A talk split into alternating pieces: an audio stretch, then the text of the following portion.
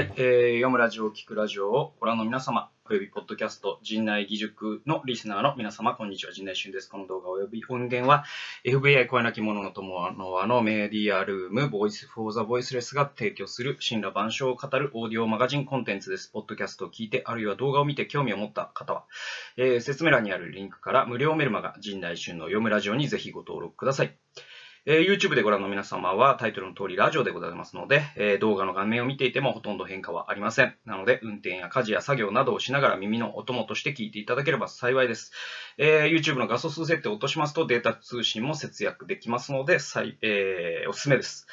えー、本日はですね、え、ー、と、レギュラーコーナー、えー、クリスチャン向けコンテンツの、えー、陣内と聖書研究とお送りします。これまあ、クリスチャンじゃない方もね、あの、聖書に興味あるよとか、信仰に興味ある方は、あぜひ、えー、お聞きくださったら面白いんじゃないかなと思います。で、えっ、ー、と、このコーナーの趣旨はですね、僕が、あの、デボーションという、えー、毎朝15分使ってですね、聖書を一章読んで、そこから学んだことを、え、っと、まあ、書き記すというか、書き留めてお祈りするという習慣を持ってまして、えっと、そのノートの中から、まあ、僕がピックアップして解説していくという、えー、そういった、えー、形になっています。で、タイトルはですね、あの、有田と週刊プロレスドットというですね、僕が、えー、とても好きな、えー、有田哲平のですね、えっ、ー、と、プロレスを語る、え、それにインスパイアされてですね、僕はこのコーナーを始めてみました。で、えっ、と、今日のですね、あのえー、タイトル、えー、毎回タイトルあるんですけども、タイトルは、みえーと、自分の未来を献金箱に入れるっていう、えー、そういうタイトルです。で、えっ、と、2018年の11月13日の、え僕の朝のデボーションからの引用になります。で、えっと、この日に僕が読んだのは、マルコによる福音書の12章44節という箇所です。えー、ここに何と書いてあるかというと、えー、こういう箇所ですね。皆は有り余る中から投げ入れたのに、この人は貧しい、あ、ごめんなさい、乏しい中から、えー、持っているすべてを、生きる手立てのすべてを投げ入れたのですからというふうに。はい。えっ、ー、と、まあ、これね、あのー、聖書に親しみのある方なら、ああ、この箇所だなというのが、ここを読んだだけでわかるかと思うんですけれども、一応、あの、ご説明しますとですね、あのー、これはですね、あの、これ、ま、マルコなんですけど、確かですね、他の福音書、ルカとか、マタイとかにも出てくるんじゃなかったかな、確か。で、えっと、この話は何かというと、まあ、貧しいやもめの、え、献金と言われる、え、箇所でして、あの、ニレプタのヤモメとかね、あの、言われますね、よくね。ニレプタっていうのは、すごくまあ、あの、現代のお金にするとすごい、まあ、少ないお金なんですね。まあ、500円なんでしょうか。1000円なんでしょうか。確かそんな感じの 換算だったと思います。で、えっと、その献金をしたヤモメの話が非常にですね、あの、キリスト教社会の中では有名でして、で、なぜならば、あの、この話というのがですね、イエスがその献金についてですね、直接語った、まあ、たくさん語ってるんですけども、その中でも、えとても直接的に、あの、献金ということを、えー、イエスがどう考えているのかということを示す、えー、そういう、まあ、あの、出来事だったからなんですよね。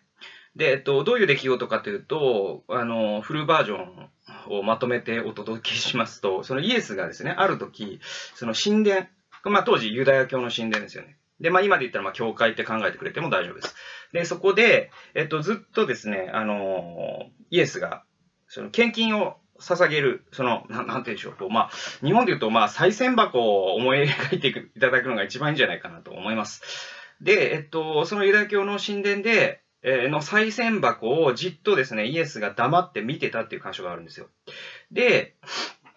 そうするとですね、あのー、まだですね、その宗教家とか、あの、立法学者と言われるですね、パリサイ人とかですね、まあ、いわゆるその宗教をなりにするような人たちが、あの、現れるわけですね。で、この人たちが何をしたかというと、その再銭箱の前に来てですね、そこに、この高い、わざわざですね、高いところから、あの、お金をね、落とすのをイエスは見見見てたんですって。落としてたんですって。それをイエスは見ておられたと。で、なんで高いところから落とすかというと、そのお金の種類によって音が違うわけですよ。で、まあ今で言うともう札がありますからあれなんですけど、当時、あの紙幣というものはございませんで、貨幣だけがあったわけですよね。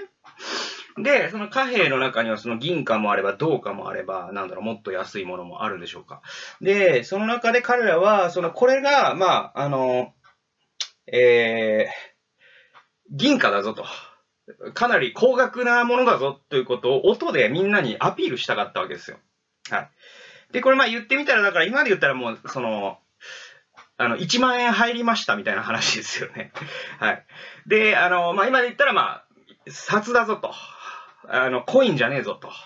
えー、そういうことをですね、彼らはですね、言いたかったわけですよ。言いたかった。まあ、アピールしたかったです。で、それによって彼らは自分がいかに経験で、いかに信心深い人物であるかということを世間に対してアピールしたかったんですね。えー、それこそが彼らの権力の根拠となっていたので、なので彼らの献金っていうのは実はか、えー、神のためというよりも彼ら自身のためだったんですよ。で、それはです、それをですね、イエスは鋭く見抜いていたんですね。で、えっと、で、そういう人たちが、まあ、金持ちがね、まあ、その、俺は、もう神に、えー、捧げてるぞ、ということを見せつけるためにですね、金持ちがまた今度は高いところからお金を落としたりとかですね、えー、したんですよ。で、そういう人たちが、まあ、一通りですね、捧げ終わった後に、あの、まあ、ある種の、なんだろうな、あの、観客というか、あの、オーディエンスがですね、いたんでしょうね。それを見てるイエスだけじゃなくて。ああ、やっぱりあの司祭は、あのラビはすげえなと、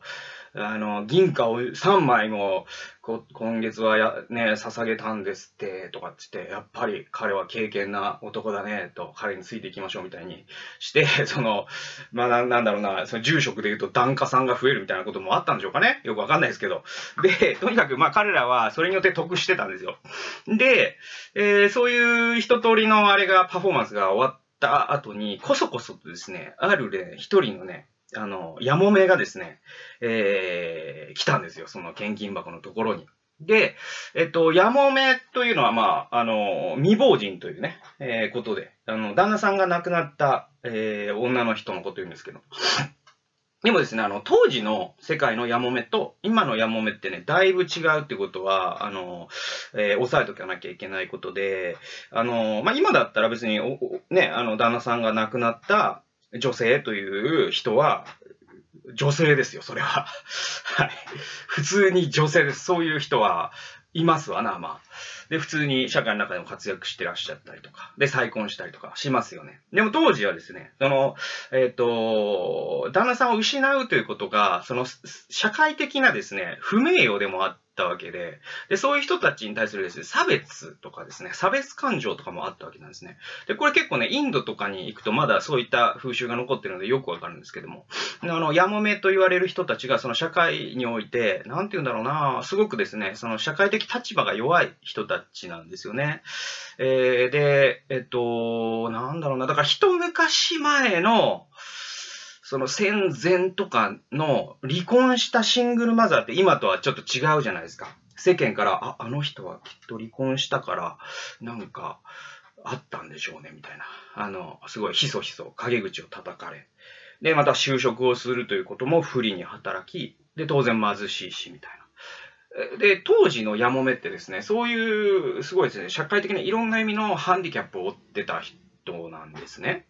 だからこそ旧約聖書には必ずですね、あなたたちが弱者の世話をしなさいという時に、必ずですね、3種類の人が言及するんです。1つ目が外国人です。在留異国人。えー、二つ目は、えーと、孤児です。親を失った子供え。そしてやもめなんですよ。夫を失った女性なんです。この三つ、3種類の人はですね、旧約聖書の中でえ、神は弱者を憐れまれるんだっていう時に必ずえピックアップされる三者だったんです。で、そのえやもめがですね、あの、えー、その宗教家たちの献金賞が終わった後にですね、こそこそと来たんですよ。なんでこそこそと来たかっていうと、え彼女のその捧げた捧げ物が、あのー、宗教家とか金持ちはその銀貨だったんですけども、彼女が捧げたのは、まあ、レプタって書いてるんですけど、レポレプタっていうのは、まあ、当時のお金の、まあ、最小単位というかですね、あの、非常に少ないお金だったんですよ。なので、例えばだから、あのえー、今で言うと、えー、その宗教家がですね、えー、例えばあの人は5万円献金したとか、あの人は10万円献金したみたいなことが、おーみたいな拍手も起こったんでしょうかよくわかんないですけど、えー、でも、えー、とにかくそうやってパフォーマンスをしている中で、ヤモメがもう持ってきたのは、えー、まあ、例えばまあ500円とか、1000円いかない、札じゃない、コインだと。そういう感じでしょうかね、今の感じで言うと。で、えっと、それが、えっ、ー、と、イエスを、イエスはですね、それをずっと見てるんですよ。で、一日、長一日見てて、で、すごい献金賞を見てって。で、最後のヤモメがね、その500円を捧げる時まではイエスはずっと無言だったんですけど、そのヤモメが、えー、捧げて、そして帰ったんですね。これね、結構ね、そのシーンがですね、あの、正確に脳内で再生できている人はですね、案外少ないかもしれませんが、実はね、イエスとこのヤモメは接触してません。よく、よく読むと。だからイエスはこのヤモメにおい、やもめよとは言ってないんですね。これやもめよ完全に帰って見えなくなってから、イエスはですね、弟子たちを呼んだんですよ。で、弟子たちを呼んで、おいと、今の見ましたかって言ったんですね。今のシーン見たかと。で、それは何かというと、金持ちたちは自分の利益のために、自分のその経験さを見せびらかすために、えー、献金をですね、見せびらかすように高額紙幣を捧げたが、あのさっき帰っていったヤモメは、自分の生きる手立ての全てを投げ入れたんだから、だから今日、えー、献金したえー、人の中で、あのヤモメこそが一番多く献金をしたんだよっていうふうに、えー、イエスはその弟子たちに教えたんですね。はい。というですね、この箇所ね、僕ね、聖書のいろんな箇所や、そのいろんな出来事がありますけれども、聖書の中でも僕が一番ですね、好きなエピソードの一つなんですね。はい。で、えっと、まあ、ここでですね、僕はあのメモに移っていきたいと思うんですけども、生きる手立てのすべてを投げ入れたというフレーズが心に留まった。えー、献金箱に2レプタを捧げたよもめをイエスが激賞した。とても褒めたってことですね。えー、この出来事の直前にイエスは立法学者たちはやもめの家を食い尽くし、見栄のために長い祈りを捧げるので気をつけよと言われたと。実はこの出来事の記事の直前にそういう箇所があるんですよ。立法学者たち、あいつらはやもめの家を食い尽くしてるって言ったんですね。で、彼らの関心は人からよく思われることだけで、彼らは強欲に生きているんだという、そういうふうに警告したわけですね。で、その、そのイエス様が、その、え立法学者に気をつけろよと。彼らはやもめから献金を集めて、そのお金で私服を肥やして、そして自分は名声を得ていると。で、彼らみたいな生き方をするのは本当にやばいからと。天国で怒られるから、やめとけよと。イエス様はおっしゃった後にこの出来事ですよ。はい。ちゃんと伏線が効いてるんですね。えー、そして、献金箱の前で、えー、金持た金持ちたちが見栄のために多額の献金を捧げているのをイエスは見られた。立法学者たちの祈りにも、金持ちたちの献金にも本当の信仰はなかったと。イエス様は沈黙しておられたんですね。えー、そしてイエスはついに本当の信仰を見つけた。それがあのヤモメの2レプタの献金だった。それは乏しい中からの全てという割合において全てという意味合いもあったであろう。えー、ボブ・モフィット氏の言うように、このインスピレーションが2000年にわたり、えー、人々の捧げる心に火をつけ続けたということもあるだろう。これちょっと解説が必要ですね。で、このイエスがですね、あの、あのヤムメが誰よりも多く捧げたっていうことの意味なんですけれども、あの、それはですね、もちろん、あの、割合ってこともあるでしょうね。あの、10万円を捧げた人は、もしかしたら5億円の中から10万円を捧げたのかもしれないんですよ。で、そうするともう、橋田金というか、あの、10万円、あの、昼飯に普通に10万円ぐらい使えますよねっていう人が10万円を献金するのと、あの、もうこの500円で明日食いつないでいかなきゃいけない人が捧げる500円は全然違うわけなわけですね。なので、そういう意味で、ヤモメが、えー、一番多く捧げたっていう割合えー、こう考えるのも確かに、え、正しいと。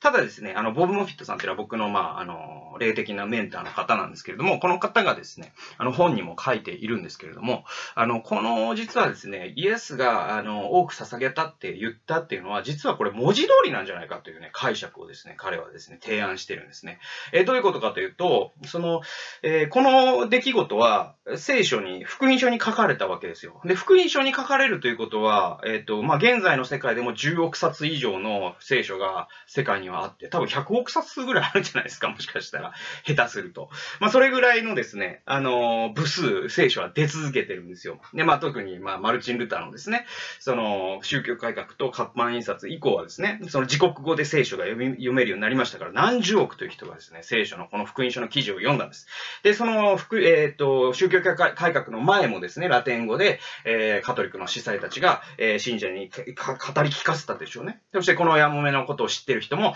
えー、たくさんいたでしょう。で、それによって、えー、どれだけの人が、今まで累計すると、どれだけの人が、教会で、じゃあ献金を捧げましょうと言ったときに、本当は、えー、1000円捧げようと思ってたんだけど、このやもめの記事を今日、今朝読んだから、あるいは礼拝の説教で聞いたから、いや、1000円っていうのはやっぱり神様の前に、本当にこのやもめのことを考えたら少なすぎると。やっぱり2000円捧げようとか、やっぱり5000円捧げようとか、やっぱり1万円捧げようとかっていうふうに、その献金額を増やした人が今まで何十億億人いたでしょうかと。えー、それをですね、あの、ボムオフィットが言うんですよ。で、そうするとですね、その献金のその増えた分、このヤモメのインスピレーション、霊感、影響力によって増えた献金をですね、この歴史、2000年間の歴史で累計するとどれぐらいになったでしょうかと。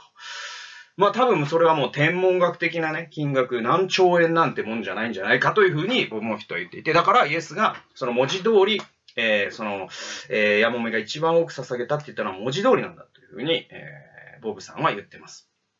で、えー、この朝ですね、2018年の11月の、えー、この朝僕が気づいたのはもう一つのことだったんですね。はい、えー、続けてお読みします。しかしもう一つ今日気がついたのは彼女が生きる手立ての全てを投げ入れたというその人生に対する姿勢の中に信仰の本質が含まれていたからということもあるあるように思うと。信仰とは不確実性の中に飛び込むことだ。アブラハムがどこへ旅立つかを知らずに旅立ったように、イエスがこれから待ち受ける運命を知って、それでもエルサレムに入場し、茨の道を歩まれたように。やもめは養ってくださる神のみに信頼し、自分の未来を献金箱の中に投げ入れた。その姿勢をイエスはこの時激賞したのではないだろうか。私は自分の未来を全て捧げているいるだろうか。不安定性の中で神だけを見つめているだろうか。やもめは献金のモデルだけではなく、信仰のモデルでもあると。はい。えー、この時に、まあ僕がその、ね、何度も何度も読んできた、このですね、あの、やもめの話、ニレプタのやもめの話を読んで、えー、その朝ですね、ピンときたんですね。えー、それはその、生きる手立ての全てって書いてるってことは、この500円は彼女の未来そのものでもあるんですよね。はい。で、それをですね、彼女は献金箱の中に投げ入れたんですよ。ということは、えー、彼女はですね、自分の未来を神様に捧げたんですよ。で、イエスがですね、その、このやもめの献金こそが本当に素晴らしいんだと。立法学者の献金や祈りではなくて。っていうふうに言ったときに、それは彼女が、この2レプタ、つまり、えー、500円、1000円でしょうか。えー、それぐらいのですね、お金を捧げたときに、彼女は明日生き残る術を失ったんですよ。えそれってつまり、この2レプタっていうのは彼女にとっての未来なわけですよね。で、えっ、ー、と、当時、その銀行の口座なんてものはありませんので、クレジットカードもありませんので、本当にな、捧げちゃったら本当にないんですよ。だから今で言うとなんだろうな、もう彼女のしたことって、今で言ったらなんだろう、もうかなり過激なことで、まあサラリーマンだったらばですね、あの、普通にね、預金口座を持ってるじゃないですか。で、多くの人は多分、その、虎の子の貯金みたいなのって持ってるわけですよね。で、給料から天引きにして、えー、っと、毎月何万円ってことを、あの、ね、あの、貯めて、貯蓄していってですね。で、何かあった時のために、子供が大学に入った時なのか、えー、なんか家を買う時の頭金にするのか、えー、あるいははたまたなんか事故に遭った時、病気になった時のために、えー、何百万円なのか、ある人は何千万円なのか、ある人は億かもしれない。えー、そういうですね、お金をですね、まあサラリーマンというのは、えー、貯めていくわけじゃないですか。で、僕も、その、フリーランスですけれども、あの、本当にちょっとですよ。あの、サラリーマンの人からしたら、僕ってもう給料すごい少ないですから、多分、み、皆さんの初任給ぐらいで、この20年生き続けていますので、えー、でもですね、でも、やっぱり、あの、貯蓄はしてる、ま、してるんですよ。えー、額は少ないですよ。少ないですけど、でもそうしとかないと、あの、なんか病気になったり、あのね、車で、レンタカーで事故を起こしてしまったりとかしたときに、あのその時、困ったたびに、あの、親や友達に借金をするっていうのはあんまり健全ではないんで、あの、貯めてるんですよ。とで、それ、そういうのを、まあ、虎の子の預金って言うじゃないですか。ね、なんかあったら。で、このやもめのしたことって言ってみたら、その虎の子の預金をごっそり、あの、捧げちゃったみたいな話で、大丈夫か多いと。大丈夫か多いと思うんですけれども、でもですね、彼女はそれをしたんですね。で、それをですね、イエスが褒めたというのは。で、これって、まあ、あの、解釈としてですね、あの、皆さん、虎の子の預金を捧げましょうって言うんじゃ絶対ないですよ。それは大事に取っていただきたいんですけども。でもその、イエスが褒めたっていうのは何かっていうと、その自分の未来そのものじゃないですか。虎の子の預金とかって。あるいはま自分のその、今の職場でもいいですよ。ね。で、自分、僕は、その、前の仕事を市役所の職員を辞めた時に、ちょっとそういう気持ちわかるんですよね。自分の未来の可能性そのものなわけですよ。その仕事であったりとか。うん。そ、それを、その神様に捧げるっていうのは、あの、自分の未来を捧げるということの象徴なんですよね。で、えっと、それをしたことというのが、そのやもめの信仰の褒められた点であって。で、これって、あの、リンクするのがアブラハムなんですよね。アブラハムは、あの、ウルの地だったかな。その、繁栄したね、あの、かなりですね、あの、有力者という言いますか、その、非常にですね、えー、資産家でもあり、また、えー、その有有志、地元の名士だったわけですけれども、その、えー、っと、お父さんがその築いたその地盤やですね、それ経済的基盤やですね、あらゆるものを捨てて、えー、どこへ行くかも知らずに旅に出たんです。でそのようにですね、自分の未来を投げ打ってというか、それをもうある種神様にお捧げして、不確実性の中に飛び込んでいく姿勢っていうのが僕はその信仰のある種のすごく、えー、本質的な、あのー、信仰のあり方といいますか、信仰の像といいますか、えっ、ー、と、信仰の一つの形なんじゃないかなと思うんですよね。はい。で、えっ、と、その不確実性っていうのがすごく大事で。で、これね、本当に面白いのが、イエスはですね、このやもめに何もしてないんです。あの、いや、あの、500円捧げたやもめよと、捧げたので、あなたにはもう1タラントありあげましょうみたいな。あの、なんか家を買ってあげましょうみたいなね。報いがありますよみたいな話も一回もしてないですし。で、この2レプタ返しますよとも言ってないんですよね。なんと。で、つまり、行く、行かせるままにしたんです。で、この後、やもめに何が起きたかも、聖書は何も語ってないんです。で、そのまま困っちゃったかもしれないし、何かしらの神様からのね、あのー、施しを受けたかもしれないし、わかんないです。これわかんないです。わかんないんですけども、大事なのはですね、この、やもめの従う姿勢ということ自体をイエス様が褒めたんであって、その後の結果というのは神の手の中にあると。で、もちろん僕はですね、その後の結果について神様は必ず私たちを守ってくださり、必要を備えてくださると信じてますし、今も、今まで信じてきたからこそこうして僕がね、死んでないわけですけど。えー、でもですね、あのーそうじゃない時もあるかもしれないですよ。ね。従った結果ですね。で、実際あの、迫害されて、その、死んでいた人とかってそうじゃないですか。